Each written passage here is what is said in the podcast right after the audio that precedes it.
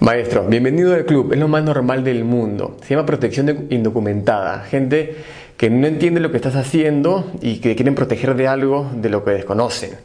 Entonces, mira, primero que estás construyendo una linda historia porque cuando tus downlines vengan en el futuro, y créeme, te va a pasar, te digan mi familia está en contra de que haga este negocio, tú les vas a poder decir yo sé.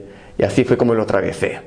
Son aprendizajes, maestro, es la resistencia. Tú eres especial gracias a que tienes resistencia para poder realizar los aprendizajes, para poder avanzar.